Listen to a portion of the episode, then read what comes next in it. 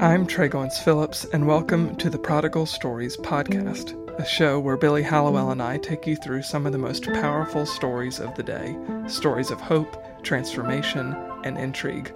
On today's episode, we welcome Charles Billingsley, a teaching pastor at Thomas Road Baptist Church in my neck of the woods, Lynchburg, Virginia.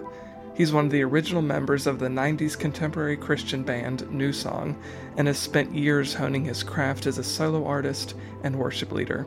We hope you enjoy our conversation with Charles Billingsley. Charles Billingsley, thank you so much for joining us. How are you doing today? I'm doing good, man. Thank you, Trey. How, how are y'all? How are y'all doing? Faith Wire. Yeah, no, we're we're good. I know it's it's a busy time. I think you know everybody is is all over the place and in, in the summertime, uh, and and so much going on. So, but it's good to catch up with you. And you know, uh, so many people know you from NewSong, of course, but you have uh, you've since. Uh, launched your your solo career had so many albums come out uh, as a solo artist but i don't know if people know some of your backstory could you tell us how you got into music well, that's all kind of an accident, honestly. I, I, I was uh, big into sports in high school, and a friend of mine uh, overheard me singing in a church service one time, and he uh, dared me to sing for our youth group, and I turned him down, mm-hmm. of course, and and uh, the next Sunday he shows up with a cassette track in his hands, and he said, uh, "All right, you're on the next week." And I was like, "Are you kidding me?" And of course, he handed this to me in front of a bunch of my football playing buddies, and so I, I really I took took the whole thing as a sort of a dare and kind of a joke, honestly. Um, but it was a great song. It was a song called "Wounded Soldier" by an artist named Steve Green. And uh, hmm. I learned the song, and I decided to sing it. And you know, I didn't think much of it, but but it's the weirdest thing, Trey. I, I got on that platform and. Uh, suddenly it just felt like the most natural thing to me. And uh, a couple of guys were in the back of the room, the worship pastor and stuff, and they asked me to sing for the church. And, you know, one thing led to another, and I ended up singing around quite a bit in high school.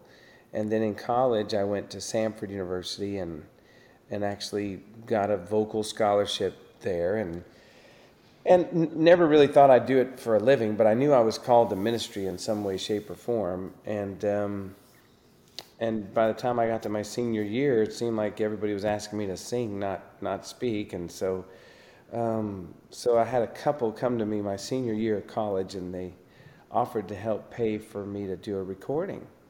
Mm-hmm. And I had written some songs, and so I did this little recording and and uh, handed it to a local race, radio station of this particular song called "The Sparrow," and they ended up playing it for for reasons who knows why, but. Um, they played the song and got a good response, and and so they started playing it regularly. And um, one thing leads to another, and and uh, I graduated May 23rd of 1992, and uh, had my first concert scheduled May 24th of 1992, and. Um, by the grace of God and by lots of friends and people offering me opportunities to come, uh, that's all I've done the last 30 years. And uh, in mm. fact, uh, just a few weeks ago, we celebrated my 30th year of doing this. So, you know, 30, 3,500 and some odd concerts now, and um, it's just crazy, you know. So the yeah. Lord is really blessed, and and and you know, I always had this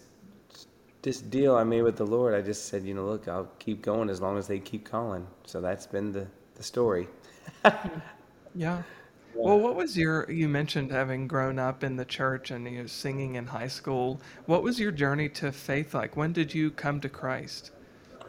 Early. I was a, I was a little boy. My dad was a preacher. Um, he was an evangelist, and um, I remember him being out of town one Sunday preaching. But we were living in um, a city called Salt Lake City, Utah, and of course, there's not a lot of there's a lot of Mormons, and there's not a lot of Christian churches there, and um, no we were in a little tiny Baptist church there in town, and uh, my dad was working with the Southern Baptist Convention of Utah, and and the pastor gave an invitation. His name was Pastor Rousseau. He gave an invitation, and of course, I'd heard the gospel hundreds of times from my dad, but this particular morning, the Holy Spirit just convicted me, and and I came down the aisle and and uh, gave my heart to Christ that day at six years old, and um, and then my dad left his revival service that Sunday afternoon and drove all the way back home and baptized me that night, and that was kind of cool. Oh wow! But uh, yeah, it was pretty. It was a pretty neat. Um, yeah. Pretty neat situation, and um, and you know, just uh, just. I tell everybody, you know, God saves some people out of stuff, and He saves some people from stuff. And mm. for me, He saved me from just a life of mistakes and heartache, and saved me, uh, you know, at an early age, and kept me from getting involved in too much craziness, you know.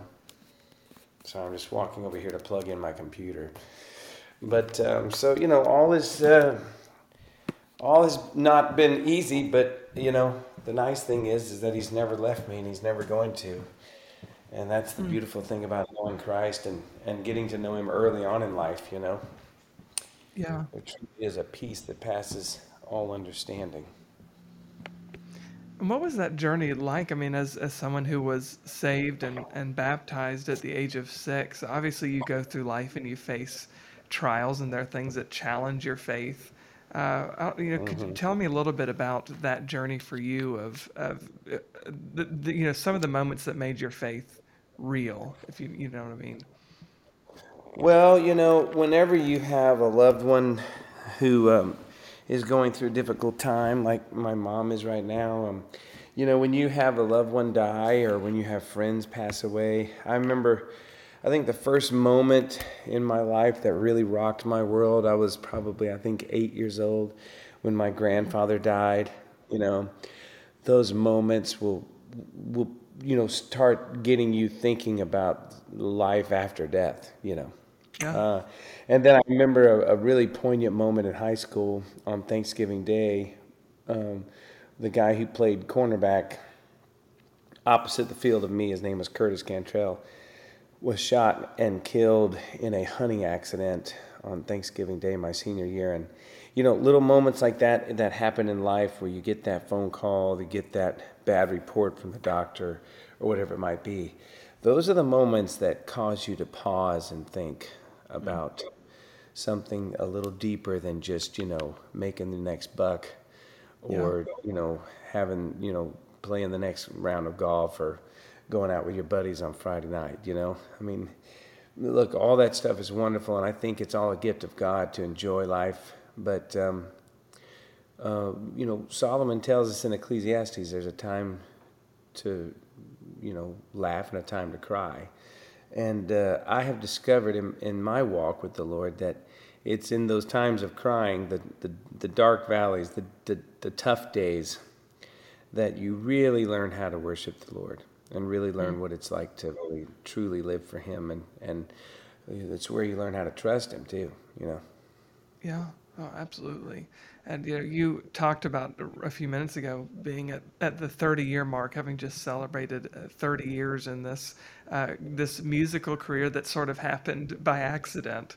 Uh, and now you've had you know seven songs uh, that were number one uh, inspirational radio hits when they were released. You've done 24 solo recordings, earned a Grammy nomination for NewSong. I did some research ahead of time so I would know oh, all of did. the all of the things. So but I, I want to know what what do you make of that success of the way that God has kind of paved the way for your career? Well, you know, I'm I I'm kind of in the sense I don't really feel like I'm very successful at this. I mean, in in mm. one in one way, I mean, you know, you look at the Steven Curtis Chapmans of the world who have so many Dove Awards they literally use them for you know paperweights and doorstops. you know, I I don't have those kind of awards. But then again, I never I never really went after that kind of thing. I, I just really kept my whole ministry in the local church and mm-hmm. and uh, I think my reward really has been in relationships with um, hundreds of pastors and worship pastors and and their choirs and their people and just um, I've had a lot of reward in that sense. I've also had a lot of reward in the sense that I've been back to hundreds of places more than once. Um, and that to me is probably the greatest compliment to my ministry is when you get that second invitation, you know, um, because that means whatever you did there spoke to the hearts of their people, and that's that's a powerful thing to me. So, you know, um, I don't know. I never really look at it as a success. You know, radio hits and all that is fun, but radio is fickle and it changes by the month. It seems like, and so sometimes yeah. I, I make a record and and think that this is right down the middle alley of radio and Christian music, and you know, radio's going to play the snot out of this, and then they don't touch it, you know. Uh, and I just stopped. I just stopped worrying about it. You know, after doing 30 years of this, I just, I just stopped worrying about trying to chase after or please an industry, and instead just decided to have a ministry and, and, um, and do and record and write uh, what I feel led to do, and then let God be my promoter. And uh, mm. it's it's worked out much better that way. Um, and then if the if you know if the industry or my friends in Christian music want to give me a, uh, an award or notoriety, then man, I'm grateful and I'm very thankful. But um, I finally got to the point in my career where I, I wasn't worried about that, and that's mm. a very freeing spot to be. You know, was that a difficult transition to, to go from because the world will tell you that, that these kinds of uh, of accolades and this kind of worldly success uh, is what matters, and I, I would imagine it's easy to kind of fall into that trap. I mean, was that ever a, a decision point that you had to make? Oh yeah, yeah, and it, you know it's something you wrestle with all the time. I still wrestle with it. I mean, you know, who doesn't want Dove Awards and Grammy Awards, right? I mean, it shows that you're well respected across the board with the industry and the people that do what you do, and and uh, with fans across the world. Um, honestly, I've I've never quite figured out how to to do that in the Christian music industry. I I think partly because I didn't spend a lot of time worrying about it, but mm. then on the flip side, you know, you see all the success of your friends and people, you know, I remember one one good example is Point of Grace. I don't know if you're familiar with Point of Grace, but yeah. um, they started the same time I did. We used to do all kinds of youth concerts and conferences and youth camps together. They went off to Estes Park. They won the competition out there, ended up signing a big record deal, and then had a string of like 20 something number one hits and, you know, sold all kinds of records and did all kinds of tours. And, you know, meanwhile, I'm just going church to church and doing my thing. And, um, I had a lot of moments where I would look at them and go, wow, I, man, maybe I should have gone to Estes Park or, you know, maybe I should have done this mm-hmm. or that. And uh, yeah, I've had a lot of, a lot of moments um, where I've wondered if the route I took was the best route. But you know what? I look back after 30 years and I realize, man, I'm one of the few guys that has lasted this long doing this. Um, and honestly, I think it comes down to relationships with pastors and worship pastors, and and uh, you know, in a sense, that's my industry. Those guys, um, even yeah. more than the radio and the the booking agents and all that. It's it's really more just, hey, I'm I about 20 years ago just became the guy that the mediums to big size churches that have a choir and orchestra that are trying to go from point A to point B in their contemporary mindset and culture, uh, I was the guy that they called. and and uh, I sort of unintentionally found a niche there, and um, and just kind of ex- excelled in that little niche. Um, it's a weird niche, and um, it's hard to describe to anybody, but that's that's where I landed, and it's given me a wonderful career. It's given me a lot of wonderful relationships, um, but I can't say that I look at the industry and and want to ignore it. In fact, if, if, if there was one big regret in my life, it would probably be not having more success in the industry that in, in which I play in, you know. Mm. Um, yeah. But it just hasn't happened that way. And in the end, I know that uh, all of that is just uh, worldly success anyway and, and all that. But I, I'd, I'd be lying if I said that I didn't have moments in my life where I wish I would have had more success in those realms. Yeah. Well, you know, I think the comparison game uh, that we all are kind of tempted to play at times uh, distracts us, though, from the, the ministry and the opportunity and the platform God has given us. Uh, yeah. And you know, to know that God has given you that uh, has given you that lane, I think is is also a blessing, right? To know that that's yeah. Uh, where He's called you and He's given you that space. Um, so, yeah. but I want to talk too about your brand new album, uh, The Shadow of Your Smile. Look, I am a big band lover. That is my favorite oh, uh, genre. Oh man, well we hit a nerve with this one. So yeah, I when I first listened to it the other day, I thought, man, this is uh, my kind of my kind of music. So, uh, what inspired uh, you know the the genre here? Well, I'll be honest with you, Trey. I, the the big inspiration behind it was I just want to expand an audience. I mean, I feel like I've been singing to roughly the same crowd for 30 years and they've been so mm. loyal to me. But I also want to expand into a new audience that maybe doesn't even know the Lord, doesn't go to church. Um, because I've discovered something that, that the, the mainstream audience does. They, they love good music and, and they love good singing. And uh, every time I've been on a cruise ship or whatever, and we've done a little karaoke or something, it's been amazing just to the response of these of these people to just you know a good song or whatever. And so I thought, you know, I've wanted to do this for 20 years. Why not just make one record that's just full of these great classics? You know, yeah. go back to my old opera minor and really just rare back and sing. You know, because uh, you know when I'm doing pop records, it's about a vibe, it's about a thing. You know, and and the songs are great, and I love that sound, but I just wanted a pure singing record, a record full of just great songs that everybody knows that I can just create new arrangements of. And more than anything, just bring a smile to the face of not just non Christians, but Christians alike. And so um, we started off thinking around seven to eight, maybe nine songs.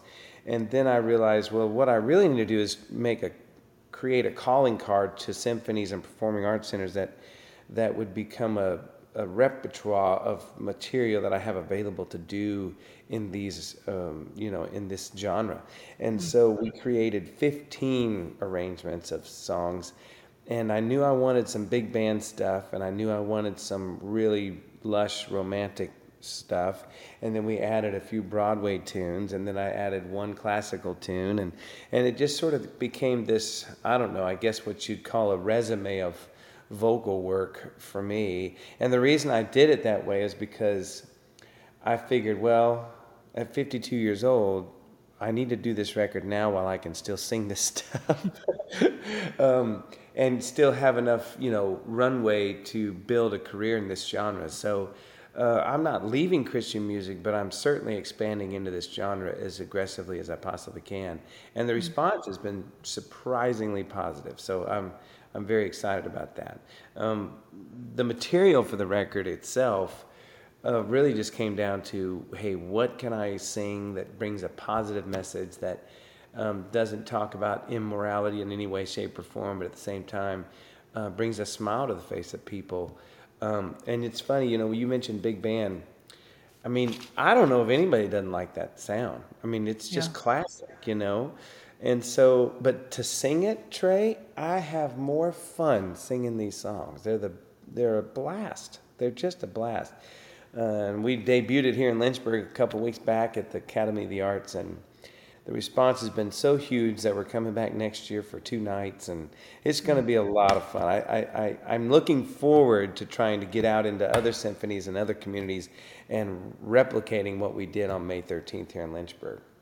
Yeah, yeah, absolutely. No, I there is no more fun music to sing than than the big band uh, type stuff. I know Bobby Darin is one of my favorite singers. Oh, I'm like an wow. old soul, so I loved uh, "Dream Lover." Is such a such a good song, and you did a beautiful rendition of it.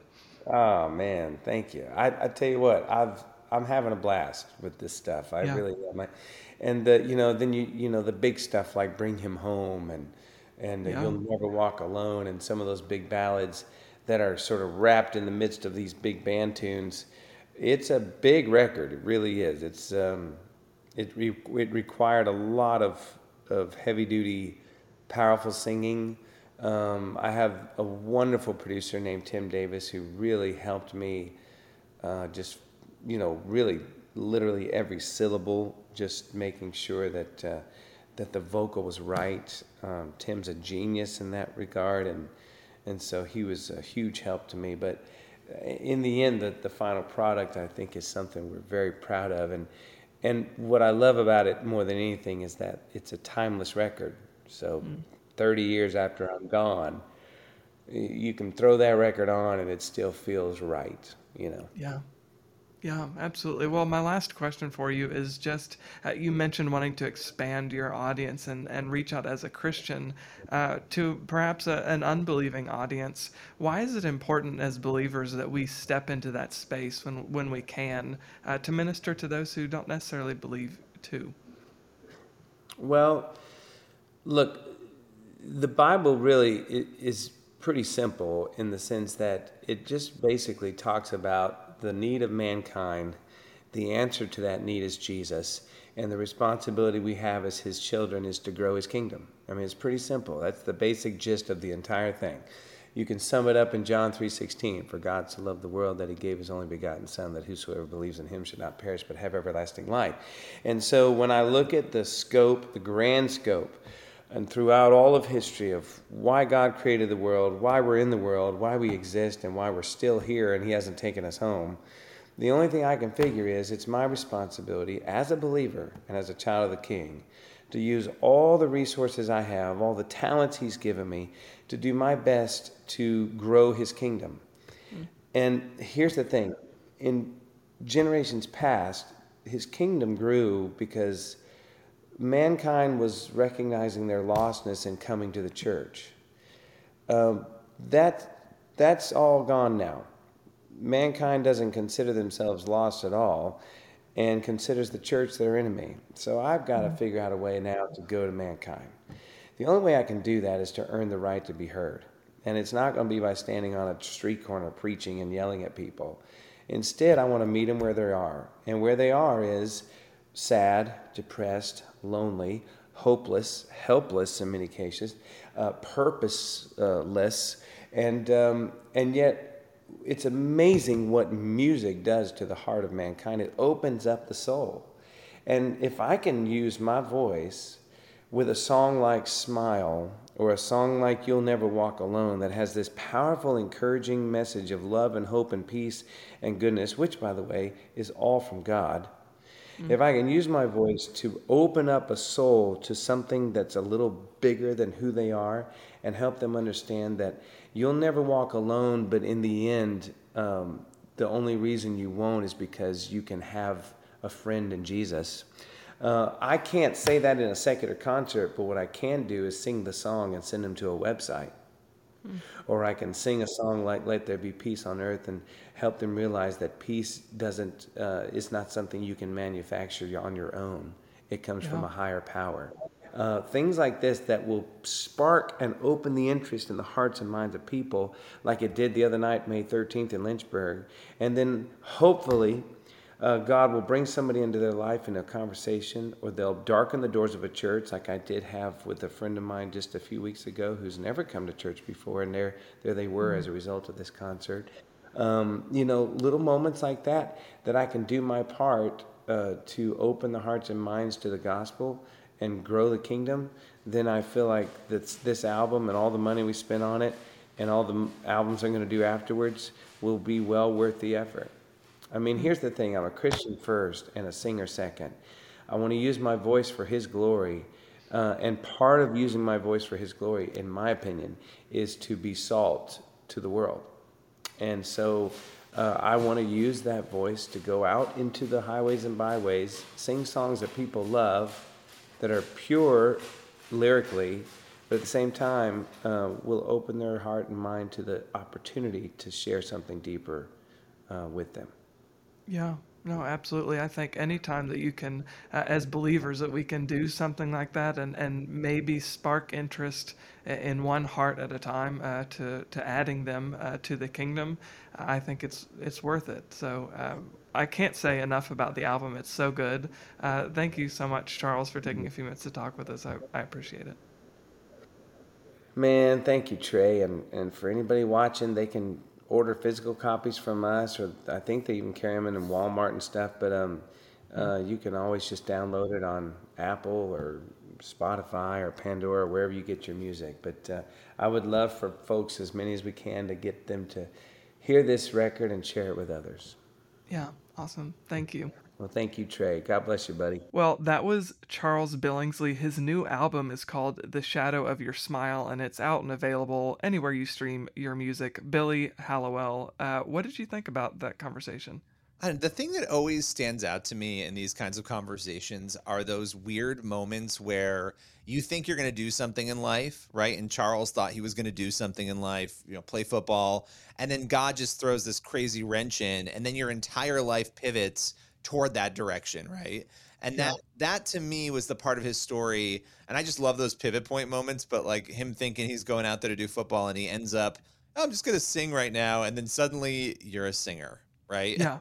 Yeah. Well, and it, especially when it's something that you're asked about kind of on a whim, maybe even jokingly, and you reluctantly are like, ugh, okay, I'll do this. And then it just slowly you start to sing more in church. And then, like you said, the next thing you know, you wake up and, uh, and this is your not just something that you do, but it is the thing you do, and it's become your career, uh, and something that was really encouraging, I think, and even maybe challenging um, to to people who listen, I know certainly was for me, um, is the vulnerability that Charles had during our conversation and saying, "Look, it hasn't always looked exactly how I thought it would look." He's been in this business, been in this ministry for thirty some years. That I think he just you know he just celebrated his thirty year anniversary of being in music ministry and he said this it doesn't always look the way that I thought it would look and there are times when I'm tempted to play the comparison game, uh, you know, and I think that's something we're all tempted to do. So I think his vulnerability and willingness to talk about that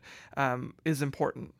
Yeah, and I think the comparison game, it's something I struggle with. I think everybody struggles with this, but when you're in an industry like that, it becomes particularly difficult, I think, because you know you're you're in it for the right reason. You're in it to glorify God. You're trying to help other people do that but in music i mean you're so judged by you know album sales or how many people are watching you or you know so even as christians if you're not really careful it's easy to fall into that trap. So i really loved that he was open and honest about that because i think people in everyday life no matter what their job or career is can really relate to that yeah, and you know, just on the heels of, of the KLove Fan Awards, we were there, and it's a, it's an awesome event. So it, it was great to be there and great to meet so many artists. Uh, but uh, I think it's easy to the secular world. Obviously, they made a point at the KLove Awards of of of pointing back to Christ and saying that this is all about bringing honor and glory to God. But I think when you are having these kinds of events uh, within a secular world that values earthly treasure, I think it's easy to kind of fall into that trap too of thinking, well, look, I've got this many number one hit songs, or I've I've won this many awards, at the KLove Fan Awards or Dove Awards or Grammys, you know, whatever it is. So it's easy to then think that my level of success um, is measured by how many accolades I've gotten, how many uh, artists I've coll- collaborated with, you know, whatever. Um, but the truth of the matter is, is that your success is based on your commitment to God and His calling for your life. Uh, and Charles talking about his the niche that the Lord has kind of carved out for him as uh, of ministering to fellow believers, which that's such an important ministry. Going to medium to large size churches uh, and holding concerts and and benefits for the pastoral staff. You know, because so often they're kind of overlooked as the servants, uh, and we forget to serve them. Uh, but God's given him, Charles, the opportunity to serve those people and then uh, to go and, and minister to, to larger churches and their congregations and, and just giving them uh, a time to relax and just to, to soak in uh, the blessings that God has given them by being reminded of God's goodness through song. So, you know, even though we are tempted to play the comparison game and Charles isn't immune to that, uh, it's, it's still incredible to see that God provides. God gives us what we need uh, in our careers, in our personal lives, whatever. Uh, God still meets us where we need to be met. Well, yeah, absolutely. And I would just say, as kind of a final note on on that, I mean, look, there's Lady Gaga and Katy Perry and all these people. They're, yeah. they're you're like, why are you bringing them up? Um, but because they're they're reaching billions of people, right? And and so it's really easy to look at people and be like, wow, like they're having such an impact. Obviously not for the kingdom, but they're having an impact. And then you kind of look and you say like what impact am i having? And it's kind of convicting and crazy to think that people you've never heard of at the end of the day they're going to be the ones who have a much bigger kingdom impact than even some of the biggest music artists in the christian world right? So just having a platform and having a lot of people pay attention to you that's not necessarily real impact you know for the kingdom it's what you do and what you're called to do and being in line with that that's what makes a real impact so I don't know. Mm-hmm. It just I, I like to try to remember that. And you know, like some of us want to be steering wheels when we're meant to be, you know, ignitions or we're meant to be the, the wheel of a car, right? Like, and you're not always going to be where you want to be, but if you're lined up with where God wants you to be, that is the best place to be. That's a lot of being. But yeah yeah, no, absolutely. I think you're 100% right. That's why we're called the body of Christ, right? Is because we all serve a different role. Uh, sometimes the, the the part that we that we hold looks really glamorous, and other times it doesn't. I don't think we're always stuck in the same position for all of our lives, but there are seasons that we go through where we have a really uh, maybe front-facing role that we really enjoy, and then one sometimes that's we enjoy it, but then we fall into that comparison game and we start to not enjoy it because we don't have uh, the the glitz and glamour of of another position, and also you know. As the adage goes, what the grass is always greener uh, on the other side until you get to the other side, and then you realize what's fertilizing that grass and it might, you know it might not be what all it was cracked up to be so uh, i think that we'll we'll end it here is i thought it was encouraging too uh, that charles said uh, that that he's using his platform now, the platform God's given him, regardless of size. He's seeing what he's been given, uh, and he wants to be a wise steward of that by coming out with this new album that's kind of a secular uh, type album, but still hopeful. It's like big band, jazzy type music, uh, and he wants to, you know, use use the platform that he's been given, that God has given him, uh, to share the gospel with a different audience than he's been used to sharing it with. And I think that's great. Is is to experiment, to step out of your comfort zone, uh, and to to take advantage of the opportunities God has given you to further His name. Uh, so you know, I'll I'll leave the final thought there for you, Billy. Well, I was just gonna say Amen. Yeah. no, well, I think, then I, I think these stories are they're they're powerful, and I love that we get to tell them on this podcast because so many people who who have well known names they have mm-hmm. well-known names for different reasons but we don't really know what's going on behind that persona and so we get a chance to unpack that and i think he left us with a lot of great uh, tidbits to improve our own lives and our own walks with god yeah absolutely. All right well that is all the time we have for this episode of the prodigal stories podcast. If you haven't subscribed yet go ahead and subscribe wherever you get your podcast give us that five star rating and we will see you again next week for a new episode of the prodigal stories podcast